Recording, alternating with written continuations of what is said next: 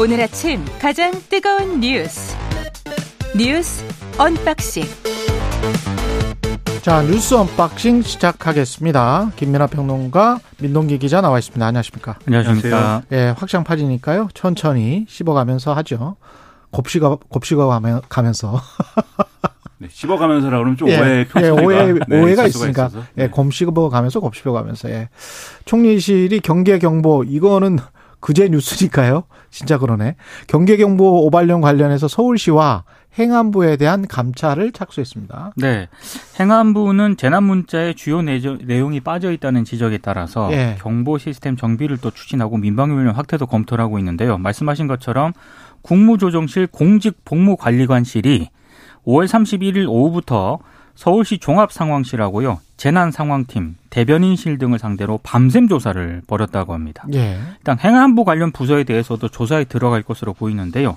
이번 감찰의 핵심은 이른바 오발령 사태의 원인인 중앙 민방위 경보 통제소가 서울시 민방위 경보 통제소로 보낸 지령의 해석이 될 것으로 보입니다. 음. 왜냐하면 예. 이 중앙 통제소 같은 경우에는 백령도 지역의 경계 경보를 발령을 하면서 어, 현재 시각 백령명 대청면에 실제 경계 경보 발령, 경보 미수신 지역은 자체적으로 실제 경계 경보를 발령하라 이런 내용을 전국 시도 통제소에 알렸거든요. 그렇게 우리가 이야기를 했죠. 예. 이미. 그런데 서울시 통제소 측은 예. 백령도 내 경보 미수신 지역을 음. 백령도 이외 지역으로 해석을 해서 자체적으로 경계 경보를 내린 겁니다. 만약에 행안부에서 백령도 내 미수신 지역 이렇게 특정해서 해놨다면 근데 나머지 17개 지자체들은 또 그렇게 안 받기 때문에 그렇습니다.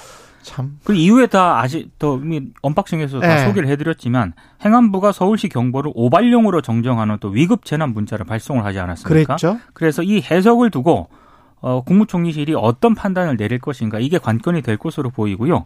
그리고 경계 경보 단계 재난 문자가 조금 구체적이어야 한다 이런 지적이 있지 않았습니까? 그랬죠. 행안부가 전문가 의견이나 기술적인 측면, 국민이 요구하는 수준의 수준의 내용을 종합적으로 검토할 것이다 라고 일단 입장을 밝혔고요. 음. 그리고 지금 민방위 훈련이 8월로 예정이 되어 있는데 이걸 이번 계기로 전 국민을 대상으로 확대해야 한다는 그런 지적도 나오고 있거든요. 예. 근데 이 주장에 대해서는 일단 행안부가 역시 국민 의견을 좀 수렴을 하고 전문가 자문 등을 거쳐서 종합적으로 검토를 하겠다. 아직은 음. 확정적인 단계는 아닙니다. 그러니까 이게 뭐 나오는 얘기를 보면 볼수록 알쏭달쏭합니다. 이게 무슨 얘기인지. 그러니까 제가 이제 의문인 거는 그날 상황에 대해서 서울시가 서울시는 어쨌든 자체적으로 경계 경보를 발령 조치한 것이다라고 주장을 하고 있는 거잖아요. 근데 서울시에게 그 권한이 있느냐? 그렇죠. 이- 있긴 있죠. 그 문자를 보낼 권한은 있는데 네. 경계 경보라는 것을 발령을 그냥 자체적으로 할 수 있는 권력 이 권한이 있는 거냐? 이 아. 의문인 게 군의 요청이 있어야 가능합니다. 그렇죠. 아, 그렇게 이게- 되는 네. 거군요. 그거는. 지금 조항을 보면은 네. 행안부 예규를 보면은 민방공 경보 발령은 군의 요청이 있어야만 가능하다 이렇게 돼 있는데 이러다 그렇죠. 보니까 서울시가 애초에 경계경보 왜 발령한 거냐에 대해서 수방사가 요청했다 이렇게 해명을 했다가 또 그게 아니다 뭐 이랬거든요. 그러면 서울시는 그러니까 뭘 근거로 그러면 이 문자를 보낸 그렇죠. 거냐에 대한 의문이 생길 수밖에 없고 그다음에 지금 이제 문자 행안부의 이제 그 문자의 해석, 그러니까 행안부의 지침의 해석을 두고 지금 논란이 있다 이렇게 말씀하셨지만 또 그 지침의 이게 문안은 문안 역시도 어 이 경보 전달 문안 이 같은 규정에 명시가 된 대로 행안부는 보냈다는 거예요. 그러니까 원래 있는 규정대로 보냈다는 겁니다. 그러면 서울시의 이 재난 문자 담당하는 또는 이제 재난과 관련된 관련된 음. 판단을 담당하는 경계 경보와 관련된 것들을 판단하는 이 부서가 행안부 예규나 이런 것들에 대해서 정확하게 인지를 못하고 있었다는 얘기가 되는 거잖아요. 그렇죠. 그러니까 이런 일들이 왜 벌어졌는지에 대해서 계속 보면 볼수록 의문이 쌓여가는 겁니다. 그러다 보니까 결국 국무조정실에서 판단해야 된다 이런 건데 이게 어떻게 판단하냐에 따라서 또 정치적 파장도 있는 거잖아요. 오세훈 시장의 어떤 입장이 있는 것이고 또 정부의 태도도 있는 것이고 한데 지금 보도를 보니까 윤석열 대통령도 크게 아, 이 분노했다는 겁니다. 참모회의에서 무엇에 분노했다는 거죠? 뭐 서울시의 행태 아니면은 그것은 이제 정확하게 나오지 예, 않죠. 예. 추상적으로 나오고 추상적으로 그렇죠. 네. 분노를 했다. 말만 나옵니다. 이렇게 예. 어떻게 이 모양인가 조사를 좀 해서 고쳐야 되는 것이 아니냐 이게 말이 되는 것이냐 이렇게 질책을 했다라고 하는데 그러니까 참 대통령 휴대폰에도 들어가지 않았겠습니까 이 음. 경보 메시지가 이 받은 사람이면 누구나 황당하다고 생각했을 거예요 사태가 그러니까 이번 기회에 그러면 이번 기회에 제대로 고치고 이 일본 부럽지 않은 뭐 일본도 일본 사람들의 그 제이 언럿에 대해서는 일본 사람들도 뭐 이런저런 불만이 있다고는 하는데 우리와 비교하면은 상당히 어쨌든 구체적으로 나와 있는 그러한 어떤 경보를 제공하지 않습니까? 그 정도가 되는 데까지 고치는 기회로 삼아야 된다. 이거 가지고 또 다른 얘기하고 다른 걸로 싸우지 말아, 말아라 이렇게 얘기를 합니다. 그 다른 이야기라는 게 오세훈 시장이 사실은 그거 나온 다음에 책임을 좀 면하기 위해서 그런 이야기를 하는지 모르겠습니다만 과잉 대응이 오히려 낫다 뭐 이런 이야기를 했잖아요. 네. 근데 과잉 대응은 한 게 없어요, 사실은. 그렇죠. 문자, 를 잘못 보낸 것 빼고는 뭐 어떤 대응을 해서 오세훈 시장이 뭐 거기에서 진두지휘를 했다든가 뭐 그날 새벽에 나와가지고 서울시에서 뭐 뭔가 일을 지금 하고 있었다든가 아니면은 뭐 뭐뭐 고민을 했다든가 뭐 이런 이런 거는 아무것도 없이 네. 뭘 가, 과잉 대응 이야기를 그러니까 하니까 말씀하신 대로 이상하죠. 과잉, 그렇죠. 과잉 네. 대응이려면 네. 북한이 자기들이 이걸 쏘겠다라고 통보한 일본과 이제 그 국제 해사 기구에 통보한 날짜가 있습니다. 그렇죠. 그리고 애초에 이것을 어떻게 쏠 것이냐, 음. 어디에 떨어질 수 있다까지 장소까지 명시를 했어요. 그 얘기는 음. 서해상 이 서해 경로로 쏠 것이다라는 걸 애초에 예고를 했단 말이에요. 예. 과잉 대응이 되려면은 그때부터 어. 정말 서울시장이 비상 대기를 하고 이 관계 부처 관, 관 서울시 관계 부서에 네. 특, 특명을 내려가지고 혹시라도 있을 사태에 대해서 만반의 대비를 하고 혹시라도 여기에 대해서 잘못된 일이 없도록 정말 만반의 준비를 다 해라 이렇게 지시한 상황에서 이런 일이 일어났어야 되는 건데 음. 문자를 잘못 보냈다 문자를 왜 잘못 보내겠습니까 대비가 없다가 갑자기 무슨 일이 일어나니까 뭔가 해야 된다 이렇게 돼서 사실 문자를 잘못 보내게 된 거 아니냐 네. 이런 의심이 지금 드는 거잖아요. 과잉 대응이 아니라 허술한 대응이었다라고 봐야 되는 거죠. 김혜숙 님이 이제부터 잘하는 게 중요해 보입니다. 이렇게 말씀하셨고요. 4928님은 이번을 계기 삼아 여러 재난에 대비하는 훈련을 적극 실시할 필요가 있겠어요. 이렇게 말씀을 하셨습니다. 근데 이제 민방위에 대해서도 어제 말씀드렸는데 아마 여러 이거는 찬반이 있을 겁니다. 그렇죠. 예. 이게 민방위 훈련 중단된 거에 대해서 사실 이제 윤석열 대통령이 지난번에 전 정권이 가짜 평화에 기댄 북한의 선의를 믿어 가지고 이 민방위 훈련이 중단된 것이다 이렇게 이제 발언한 바도 있고 해서 이 민방위 훈련을 재개하는 것도 여러 가지로 정치적인 논란의 대상이 될 것 같아요.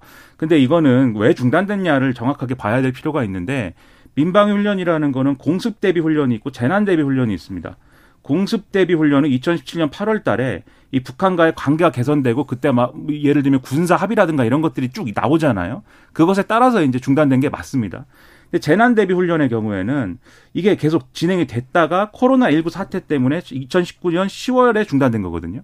그러니까는 사실은 이 코로나 19가 중간에 있었다라는 거를 감안해서 평가해야 될 일인데 이것을 그냥 북한과의 관계, 북한 눈치 보고 뭐 중단했다 이렇게 얘기하는 거는 제가 볼 때는 온전한 진실에 대한 평가라고는 볼 수 없는 것 같고 지금 당장 그리고 어제도 집권 여당 국민의힘 의원들의 뉘앙스를 보면 그렇다고 바로 민방위 훈련을 재개한다 또 그거는 아니에요. 그럼 굉장히 또 좋아하는 분위기가 있더라고요. 그렇죠. 왜냐하면 국민들이 또 그거 굉장히 일상생활에 불편을 주고 그리고 하나만한 훈련들도 사실은 과거에 보면은 굉장히 많았었거든요. 형식적인 훈련들이 있었고. 그래서 이게 실질적으로 진짜 도움이 되느냐 아니면은 그냥 모든 사람들이 뭐 심장 박동 같은 거 그런 거를 훈련한다면 훨씬 더 도움되지 않을까 뭐 그런 생각도 들고요. 국민의힘 예. 쪽에서는 이제 이런 거를 이제 여론을 좀 보일 것 같아요. 예. 행안부 쪽에서 밝힌 내용을 보면 확실히 한다 이게 아니라 네. 국민 여론과 그렇습니다. 전문가 의견을 수렴해서 종합적으로 검토를 하겠다 네. 이렇게만 밝힌 상황이거든요. 예, 맞아요. 예. 딱 한 마디만 덧붙이면 음. 지금도 사실 민방위 훈련에 준하는 뭔가는 그 온라인으로 하긴 합니다. 온라인으로 음. 아마 이제 많은 분들이 하실 텐데 온라인으로 하라고 문서가 와가지고 누르면 동영상 같은 게 쭉 나오고 그 동영상 본 다음에 시험을 봐야 돼요. 그 인터넷에서 시험 동영상 잘 봤는지 내용 잘 했는지 그런 것들이 진행 중이고 사실은 이 오프라인에서 민방위 훈련했으면은 그 현장에서 그 동영상 봤을 거 아닙니까? 네. 그런 차원에서 아예 안 하고 있는 건 아니지만 지금 하겠다라고 하는 거는 오후 2시 돼 가지고 공습 경보 나오고 어디 뭐 차 멈추고 어디 들어가라고 하는 그 옛날에 했던 거. 음. 그 전에 했던 거는 뭐 또 등하 관제 훈련 뭐 이런 아, 것도 있었어요. 여러 가지 그렇죠. 했죠. 그래서 불 그, 끄고 말이죠. 그렇죠. 그래서 그런 단계에 대한 예. 평가가 예. 다 다를 것이기 때문에 아마 정치적으로 조심스러워하는 분위기가 있는 거겠죠. 북한의 김 여정이 추가 발사 이 발사체를 발사하겠다 예고를 했고 군은 북한 발사체 잔해를 이게 지금 바닷속으로 그냥 빠져버린 거군요. 네. 네. 그러니까 그 잔해 얘기를 먼저 해드리면은요. 예. 지난달 31일입니다. 어, 북한 우주발사체 일부를 해상에서 발견을 했고 이거 인양 작업을 하고 있었는데 다시 물속으로 가라앉았다라고 합니다. 그래서 그러니까 이게 생각보다 예. 군이 일단 합참 관계자가 언론에 보도, 브리핑한 내용을 보면은 확보를 한 줄 알았는데. 예, 그때는. 동체가 엄청 예. 크다. 동체 예. 길이가 약 한 15m. 현재 수심 75m에서 바닥에 수평으로 누워 있는 상태다. 음. 아, 그래서 좀 인양 작업에 상당히 어려움을 겪고 있는 것으로 보이는데요. 현재 3,500톤급 수상함 구조함인 통영함하고 광양함이 현장에서 인양 작업 중이라고 하는데요. 일단 수거된 잔해, 잔해 같은 경우는 로켓의 2단 부분인 것으로 일단 추정이 되고 있고요. 이종석 국방부 장관이 어제 국방위원회 출석을 해서 어, 얘기한 내용을 보면 3단체하고 위성 탑재체 부분은 지속적으로 추적을 하고 있다. 예. 아마 지금 이렇게 인양을 하려다가 다시 이제 약간 가라앉은 그 부분이 있지 않습니까? 이건 한 뭐 2, 3일 내에 다시 인양을 할 것으로 보인다라고 일단 얘기를 하고 있고 또 말씀하신 김여정 조선노동장 중앙위원회 부부장이 한 담화를 보면은요. 어, 다시 조만간에 발사를 할 것 같습니다. 일단 음. 이걸 재확인하는 어떤 그런 그 담화를 어제 이제 조선중앙통신이 공개를 했고 다만 이제 이런 얘기는 했습니다. 유엔 안보리 결의 위반이라고 이제 계속 하지 않습니까? 예. 이 부분에 대해서 어 그러면 이미 미국부터 시작을 해서 수천 개의 위성을 쏘아 올린 나라들이 모두 규탄을 받아야 하는 것 아니냐. 음. 그러니까 자가당착의 궤변이다. 이거는 주권을 훼손하는 어떤 그런 것이다라고 또 강하게 비판을 했습니다. 뭐 예. 날강도적이라는 표현까지 썼습니다. 그러니까 뭐 북한은 뭐 그런 주장을 뭐 하고 싶겠지만 유엔 결의안의 내용이라는 건 북한을 대상으로 한 것이지 다른 나라를 대상으로 한 게 아니지 그렇죠. 않습니까? 자기들을 대상으로 했기 때문에 자기들이 탄도미사일 기술을 활용한 어떤 그러한 행위를 하는 거에 대해서 제재를 받는 것이기 때문에 제가 볼 때는 이제 논리적으로는 사실 성립하지 않는 주장을 하고 있는 것이고 유체 이탈이죠, 북한. 그렇죠. 예. 그리고 이게 만약에 어 이번에 이제 우리가 이제 이것을 수거할 수 있는 범위에 이 발사체 일부가 떨어지거나 하지 않았으면은 이게 발사 실패, 실패라는 거를 제대로 공지 안 했을 가능성도 저는 있다고 봅니다. 공개 안 했을 북한이? 가능성도 있고. 그렇죠. 그렇죠. 아. 이게 이미 떨어져 가지고 우리가 수거하는 상황이 되다 보니까 이건 숨길 수 없는 일이고 하니까 지금 뭐 이 사진 공개하고 다시 쏠 것이다라고 하고 이런저런 볼멘 소리 하는 것이지. 뭐 이게 참 그래서 그런 면에서는 북한은 어떻게 보면은 지금 굉장히 좀 혼란스러운 대응을 하고 있다는 느낌이 들고요. 오늘 언론 분석을 보니까 이게 왜 실패했느냐 북한의 이제 미사일 발사라는 게 여기에 대해서도 많은 분석들이 나오는데 기본적으로 조급했는데 그 조급함의 이유라는 거는 결국 김정은 위원장이 이리저리 지시를 하는 바람에 그러니까 음. 어떤 일정에 쫓겨서 그랬는지 모르겠는데 예. 그게 우리 누리호 발사 때문인 것인지 그런 걸 의식한 것인지 다른 군사적 목적이 있었는지는 모르지만 김정은 위원장의 어떤 지시에 의한 어떤 혼란이다라는 게 대체적인 어떤 분석 내용인 것 같아요. 그렇다고 하면은 사실 북한의 시스템이라는 것도 그런 차원에서 그런 상황에서 위성 발사를 하는데 그게 성공을 하겠습니까? 북한은 오히려 그런 점을 돌아보는 게 생산적이지 않을까 이런 생각이 듭니다. 그리고 IAEA 중간 보고서 가 나왔는데 원전 오염수 기준이 충족이 됐다. 그러니까 방사성 오염수에서 방사성 물질과 관련된 별다른 문제를 발견하지 못했다. 별다른 문제 발견하지 못했다. 네, 이게 1차 보고서 발표 내용입니다. 그러니까 크게 두 가지인데요. 오염수를 관리하는 도쿄전력의 측정 능력과 기술 수준이 높다. 이렇게 평가를 했고요. 오염수 시료를 채취하는 도쿄전력의 절차가 적절한 방법론을 따르고 있고 다양한 방사성 핵종을 대상으로 한 분석 방법도 적합했다. 음. 이렇게 평가를 한 겁니다. 아무래도 이렇게 평가를 1차 보고서이긴 합니다만 예. 이렇게 평가를 했다는 건 일본 정부가 오염수를 해양에 방류할 근거가 조금 더 늘어나게 된 것이기 때문에 예. 어찌됐든 우리 입장에서는 상당히 좀 부담스러운 어떤 보고서인 게 분명한데요. 근데 이제 어찌됐든 이거는 IAEA의 1차 보고서인 거고요. 국내 과학계 일각에서는 IAEA의 측정 방식에 의문을 제기하는 그런 목소리도 분명 나오고 있습니다. 그러니까 알프스와 같은 오염수를 정화하는 장비의 성능을 알아보려면 정화되기 전하고 예. 정화된 후에 방사성 오염수를 각각 뽑아서 그렇죠. 이거를 비교 분석을 해야 되는데 대비해 봐야 된다. 이번 IAEA 보고서는 깨끗하게 정화된 오염수만 떠서 방사능 측정을 했기 때문에 그러고 나서 안전하다 도장을 찍어준 거 아니겠습니까? 음. 이거는 좀 문제가 있다 이렇게 비판하는 목소리도 나오고 있습니다. 그러니까 이거야말로 이제 이런 문제야말로 허술한 대응보다 과잉 대응이 나은 문제이죠. 그러니까 음, 우리가 과잉 그죠. 대응이라는 말이 나올 정도로 안전을 두 번, 세 번, 네 번 검증해야 되는 건데 그래서 IAEA도 못 믿겠다 이게 아니라 IAEA의 검증 방법에 있어서도 지금 규명되지 않는 것들에 대해서 추가적인 어떤 조치나 이런 걸 계속 요구해야 될 필요가 있다는 겁니다. 그렇죠. 지금 말씀하신 대로 이거는 알프스를 통해서 걸러진 물을 그러니까 소위 말하면 정수기를 통해서 그렇죠. 물이 나왔는데 네. 이 물은 마실 수 있습니다. 지금 얘기를 한 거거든요. IAEA는 그리고 음. 이 비슷한 보고서를 지금 여섯 번째 내는 건데. 그러니까 자꾸 내용 사실상 이제 비슷한 내용인데 일본의 기술을 신뢰할 수 있다. 조치는 합당한 것으로 보인다. 이 조치에 따라서 진행되고 있는 걸로 보인다. 정수기가 잘 만들어진 것 같다. 정수기에서 물 떠서 마셔, 마실 수 있는 물인 것 같다. 뭐 예, 제가 비유를 하자면 음. 역과자인데 문제는 그러면 정수기에다가 집어넣은 물이 어떤 정도의 오염 정도였느냐. 정수기에 집어넣은 물이 이미 정수기로 한번 걸은 물이면은 그이 결과는 소용이 없는 거지 않습니까? 그렇죠. 제가 아주 단순하게 얘기를 하면은 예. 이런 말씀 왜 드리냐면 일본이 알프스를 처음에 돌릴 때는 이게 여러모로 좀 문제가 있을 수 있기 때문에 애초에 그리고 이 애초에 어떤 오염수를 집어넣느냐라고 하는 거에 대해서도 지금 오염수를 보관하고 있는 탱크마다 이 오염의 정도나 이 내용이 다를 수가 있기 때문에 아, 충분히. 그렇죠. 예. 그 오염수를 균질화한다고 그랬어요. 이 예. 어떤 방사성 동위원소의 농도나 이런 것들을. 그럼 균질화하는 방법에 대해서도 IAEA가 아 그렇게 하면 됩니다. 이렇게 인정해 준 것이 있고 그 균질화된 것을 IAEA에 준게 아니라 알프스에 넣고 돌린 거를 지금 결과를 가지고 얘기하는 것이기 때문에 그러면 이 앞에 균질화한 결과물이 제대로 돼 있는 거냐 이런 것들을 필수 이, 이 필연적으로 검증을 해야 되는 거죠. 근데 그게 지금 안 돼 있는 것이기 때문에 이 부분을 검증해야 되는데 그래서 추가적으로 계속 우리가 물어봐야 되는데 근데 IAEA가 그러한 어떤 정상적인 음. 결과를 내놓을 것이냐에 대해서도 사실은 일부분에서는 의문이 있는 거여서 계속해서 추적과 감시가 필요한 것이죠. 이게 30년 동안 계속 꾸준히 방류를 한다는 건데 방류를 만약에 하게 되면 네. 그때 그걸 보장할 수 있을까 모르겠습니다. 그렇죠. 그 뭔가 좀 이상한 게 나중에 나오거나 네. 설비가 노후화되거나 이걸 그리고 계속 이러, 이렇게 아주 농도가 낮은 수준이라고 하더라도 그게 바다에서 어, 어느 정도로 그게 다시 희석이 되고 세척이 되고 그럴까 자연 정화 기능이 어느 정도까지 작동할까 그리고 우리가 예. 한 가지 좀 생각해야 될 게 IAEA가 객관적인 어떤 그런 기구가 아니고요. 그렇죠 핵과 원자력의 이해를 대변하기 위해서 모인 그렇습니다 그런 예. 기구입니다. 그렇죠 그런 예. 점도 같이 파악할 필요가 있는 것 같습니다. 아예 이해가 가령 뭐 해양 오염 관련된 단체나 뭐 이런 거는 아니잖아요. 그렇죠. 그렇죠. 예.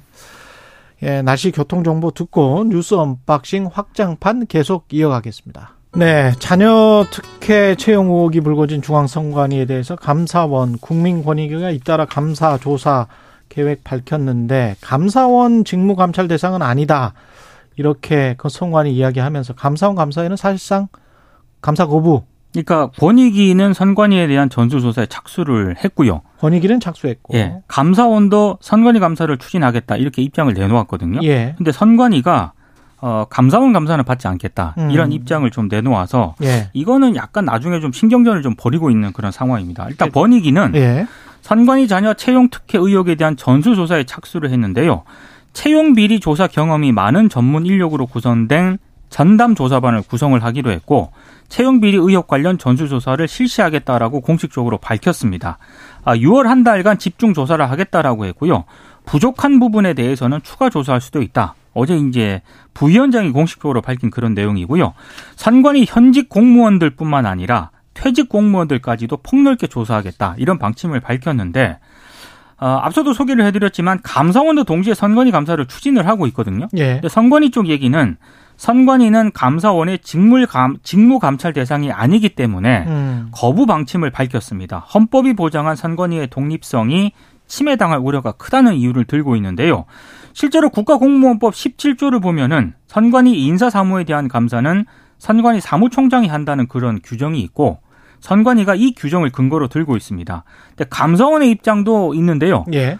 감사- 감사원은 감사원 지 감사 진행에 문제가 없다 이렇게 주장을 하고 있습니다. 지난해 9월부터 선관위 정기 감 정기 감사도 진행을 하고 있는 데다가 감사원법 24조에 감사 대상 제외 범위가 있는데 예. 이 범위를 보면 국회, 법원, 헌법재판소만 제외를 하고 있습니다. 아, 국회, 법원, 헌법재판소 네. 삼권 분리 때문에 그렇습니다. 예. 선관위는 뭐 충분히 감사할 수 있다 이런 입장인데 예. 어찌됐든 선관위가 오늘 회의를 열거든요. 음. 그래서 감사원의 감사를 받아들일지 그 다음에 지난달 31일 자체 쇄신안에서 밝힌 간부 4명에 대한 수사 의뢰를 어느 수사기관에 할지 그리고 뭐 외부에 개방하기로 한 사무총장 공모 절차를 어떻게 진행할지 이런 문제들에 대해서 좀 결정을 할 예정입니다. 음.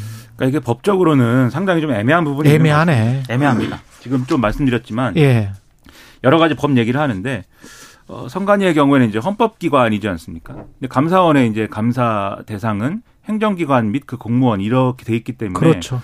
헌법의 헌법상의 어떤 그러한 규정을 봐도 감사원의 어떤 이 직무 감찰의 어떤 근거는 좀 미흡하지 않느냐 이 주장이 있고 그다음에 이제 말씀하신 대로 국가공무원법이라든가 이런 걸 봐도 감사원이 자체 감사 감사원이 선관위에 대해서 이제 직무 감찰까지 할 권한은 미비하다 없다 이렇게 주장하는 게 이제 선관위와 거기에 가까운 이제 법리의 어떤 개념인 것이고 감사원은 이제 말씀하신 대로 또 자기들의 유리한 어떤 감사원법 조항을 가지고 얘기를 하고 있는데 근데 법으로 보면은 감사원법 24조에 감사 대상 제외 범위 국회 법원 헌법재판소 이렇게 규정되어 있는 게 이게 그럼 나머지를 다 그럼 감사할 수 있다는 거냐. 음. 이렇게 해석하는 게 온당하냐 이런 의문은 있는 거거든요. 그렇겠습니다. 그 예. 쟁점이죠, 이제. 그렇죠. 네. 그렇기 때문에 결국은 이 중앙선관위도 법에 따른 판단할 수밖에 없는 것이기 때문에 감사원의 직무감찰까지 받아들일 것이냐는 상당한 의문인데 다만 이번 사안이 너무 큽니다. 이 음. 너무 이제 국민들 보기에도 말도 안 되는 얘기고 음. 어 그리고 국민들의 어떤 시선으로 보면은 예를 들면 권익위 조사는 합동으로 하는 것에 대해서 수용을 했으면서 감사원 감사는 왜 거부하느냐 이렇게 될 수 있어요. 그러니까는 그런 부분에서 고민이 있을 것인데 다만 저는 요것의 어떤 본, 더 본질적인 문제에 대해서 한번 생각해 볼 필요가 있다는 있다는 생각이 그러면 이제 여기에 전제가 뭐가 돼야 되냐면 감사원의 감사는 굉장히 엄정하게 중립적으로 역대 정권에서 그렇게 해왔고 그런 이제 모두가 생각할 때 감사원의 이런 감찰은 굉장히 이제 그 믿을 수 있다 신뢰할 만하다 이게 좀 전제가 돼야 됩니다. 그래야 중앙선관이라는 독립성과 중립성의 핵심인 기구에 대한 감사 결과도 그래야 받아들일 수 있는 거죠. 근데 역대의 감사원의 진, 저 감사원이 진행한 감사의 결과들은 그리고 감사의 내용, 감사원장의 인사는 늘 논란이었고 늘 그- 대통령 눈치 보는 거 아니냐? 정치적이었다. 그렇죠. 4대강 감사 세 번씩 하고 뭐 이런 것들 있지 않습니까? 음. 늘 논란이 있었거든요. 그러면 네. 그러한 논란이 있었던 어떤 감사원이라는 존재에 대해서 보완되지 않은 상황에서 이 직무 감찰을 받아들이는 게 선관 입장에서는 선례가 될 수 있는 것이기 때문에 지금 감사원 신뢰할 수 있느냐의 문제를 떠나서 앞으로도 그러면 감사원이 이런 정치적 논란에 휩싸이는 감사를 할 것에 대해서 중앙선관위가 무력화될 수 있다라는 이런 우려는 어떻게 할 것이냐 이 부분도 같이 고려할 거거든요. 그렇게 본다면 상당히 이것은 에, 어떤 논란의 여지가 큰 쟁점을 지금 내포하고 있는 것이다 이렇게 보입니다. 그러네요. 감사원이 그 행정부를 주로 이제 감찰을 하는 곳이기 때문에 원래 이제 행정부를 감시하고 견제하는 기능 그러니까 행정부 행- 독립기관이긴 하지만 이게 대통령이 감사원장을 임명을 그렇죠. 하는 거잖아요. 그러니까 정치적으로 뭔가 오용될 소지 특히 중앙선관위 같은 경우는 6.15 부정선거 한 다음에 이게 만들어진 거 아닙니까? 그 네. 전에는 선관이라는 거 자체가 제가 찾아보니까 내무부에 있었더라고요. 네. 내무부 안에 이제 60년대까지는 그렇게 돼 있다가 그3.15 부정선거가 나니까 이스만 대통령 때 그러니까 이제 이거를 아 64년인가 만들었더라고요. 이게 독립기구화 돼야 된다. 그러니까 우리가 아픈 어떤 민주주의 역사가 있고 이 선거의 독립성 그 다음에 이 자율성 이거는 굉장히 중요하잖아요. 민주주의 원천이기 때문에 그걸 또 헷갈리네.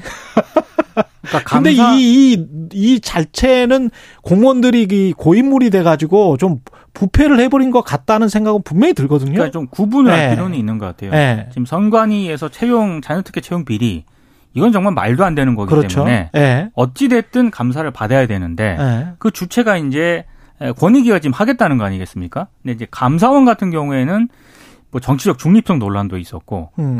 어떤 정치성 이런 부분들에서도 논란이 제기가 됐기 때문에 그건 좀 분리해서 판단할 필요는 있는 것 같습니다. 더군다나 이제 총선을 코앞에 두고 있기 때문에 이 문제는 정말 이 정치 논리를 제외하고 그래서 그러면은 예를 들면 이제 외부 개방한다고 한 사무총장은 누구를 임명할 것이냐 뭐 등등 얘기를 여러 가지 할 거 아닙니까? 그렇죠. 그런 논란 배제하고 이 인사와 관련된 비리에 대해서 집중하는 게 좋고 그리고 그렇죠. 특히 만약에 감사원 예를 들면 선관 입장에서 감사원 감사를 거부한다는 게 이 문제에 대해서 선관위가 수술대에 오르는 것 자체를 거부하는 것처럼 보여서는 안 돼요. 그러면 수사기관에 대해서 굉장히 적극적으로 수사 의뢰를 하고 그 수사기관이 수사를 제대로 할 수 있도록 최대한 협조하고 이런 것들이 또 매끄럽게 진행이 돼야 국민들이 볼 때도 아 이게 어떤 법적 논란의 문제이지 음. 법 조항의 문제이지 어떤 뭐 기득권과 철밥통의 문제 아니다 이렇게 볼 수 있는 거거든요. 예. 그런 태도를 보일 수 있는 것이냐 선관위 회의한다고 하는데 그걸 좀 지켜보겠습니다. 이 문제는 3부에서 장영수 고려대 법대 교수가 나오거든요. 이, 이거 문제도 좀 자세히 좀 짚어보겠습니다. 그리고 경찰 분신 방조 보도를 한 조선일보 수사를 착수했는데 고소인 수사 착수했다는 이야기죠, 이게. 그러니까 어제 이제 조은석 건설로조 정책국장을 경찰이 불러서 고소인 조사를 진행을 고소인 했습니다. 조사. 고소한 네, 사람. 그렇습니다. 예. 잠깐 말씀을 드리면 조선일보가 지난달 16일 인터넷판에 건설노조 간부가 숨진 이른바 아, 양회동 지대장의 죽음을 방조했다 이런 취지의 기사를 올렸고요. 그리고 그 다음 날인 17일자 지면에서도 이 기사는 실렸습니다. 근데 건설노조가 지난달 22일 조선일보 소속 기자 2명을 정보통신망법 사자 명예훼손 등의 혐의로 경찰에 고소를 했고요. 예. 또 조선일보 측에 CCTV를 제공한 성명 불상자도 정보통신망법 위반, 개인정보보호법 위반 등의 혐의로 고소를 한 그런 상태입니다.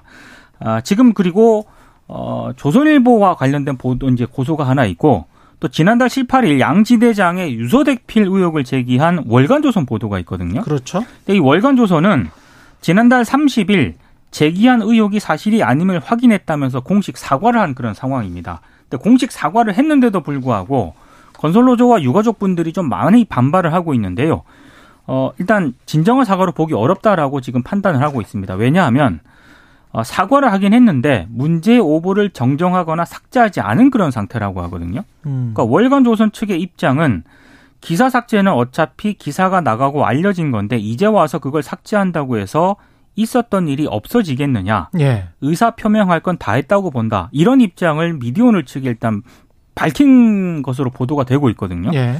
그래서 유족과 노조를 대리하는 일단 어 변호인 쪽에서는 앞으로 법적 절차를 통해서 책임을 묻겠다. 피해자들이 입은 극심한 손해에 대해서는 손해배상을 청구하겠다. 이런 입장을 밝히고 있습니다. 그러니까 월간 조선이 뭐 그 사과한 것은 뭐 그나마 이 모든 사태에 대해서 뭐 다행인 부분이 있다고 생각하지만 너무 이제 악질적이죠. 그러한 어떤 행태들이. 그리고 그런 행태들에 대해서 지금 경찰이 조사를 하고 뭐 이런 것도 중요, 중요하다고 생각하지만 음.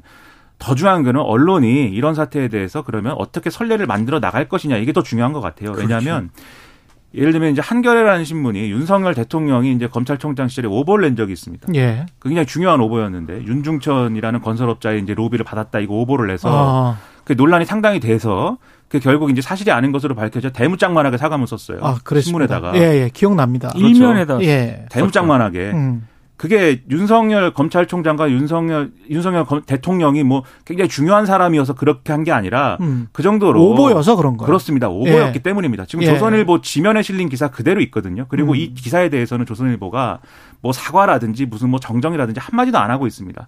다 좋은데 만약에 이게 정말 근거 없는 얘기였다는 게 밝혀지면 거기에 대해서 어떻게 책임질 것이냐. 물론 이제 유족들에 대한 뭐 손해배상 이런 거는 법적인 부분이고 언론으로서 어떻게 책임질 것이냐. 그것에 대해서 지켜볼 것이고 남의 가짜뉴스는 그렇게 잘 지적하고 그렇게 대문짝만하게 또 일면에 미국 가짜뉴스, 한국 가짜뉴스 비판 잘하면서 자신들의 가짜뉴스 어떻게 할 것인지에 대해서 지켜보겠다 이 말씀을 드리겠습니다.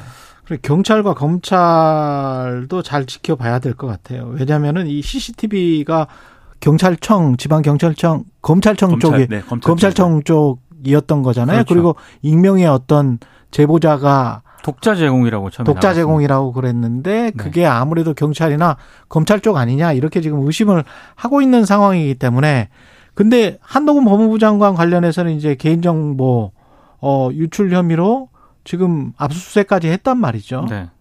압수수색을 하라는 이야기는 아니고요. 철저히 좀 그러니까 언론 자유는 보장을 하는데 좀 철저히 좀 이것도 수사를 해야 균형이 맞지 않을까요? 그리고 그 검찰이나 경찰의 의도를 어 사람들이 오독하지 않겠죠. 아, 검찰이나 경찰이 진짜 법치를 하려고 하는구나. 아니면 정치를 하려고 하는구나.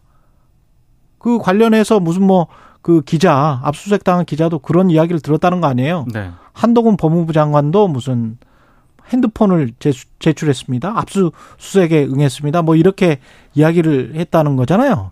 그 근데- 얘기를 굳이 왜 했는지 저는 아직도 아니, 그리고. 암호는 안 풀었잖아요.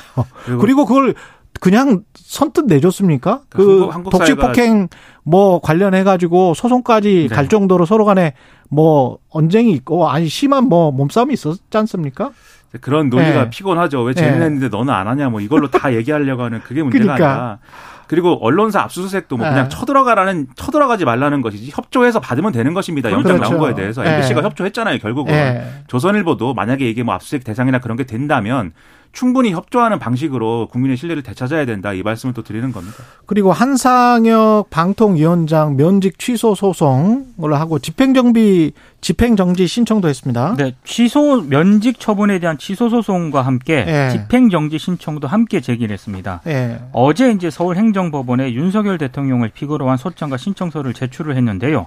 일단 한상혁 전 방통위원장의 입장은 방통위원회는 독립된 합의제 행정기관이기 때문에 독립성이 보장이 돼야 한다. 그리고 위원장은 국회 인사청문을 거치고 임기가 보장이 되어 있기 때문에 외부의 부당한 진실이나 간섭을 받지 않는다. 그래서 검찰은 공소를 제기했고 대통령은 공소가 제기됐다는 이유만으로 무죄 추정의 원칙, 직업 선택의 자유 등의 헌법적 가치를 침해하면서 면직 처분을 했다. 이것은 부당하다. 이렇게 주장을 하고 있는 그런 상황입니다.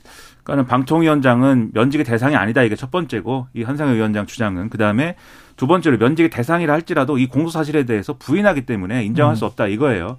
그러니까 법적인 구멍이 많이 보일 때는 그만큼 우리 사회가 뭔가 무리한 갈등의 구덩이로 들어가 있다라는 걸 증명하는 것이기 때문에 법적 보완도 필요하지만 애초에 이 상황이 왜 만들어지고 있느냐에 대해서 본질적으로 고찰해 볼 필요가 있습니다. 정철민님 잘생겼다 김민하 멋지다 김민동기 아침 시사에 미남 3인방 이렇게 해주셨네요. KBS 측에서 보낸 건가요? 제, 예, 제 이름은 안 나와 있습니다. 제작진이 혹시 보낸 예. 거 아닌가 싶습니다. 뉴스 언박싱 여기까지 하겠습니다. 민동기 기자 김민하 평론가였습니다. 고맙습니다. 고맙습니다. 고맙습니다. 예.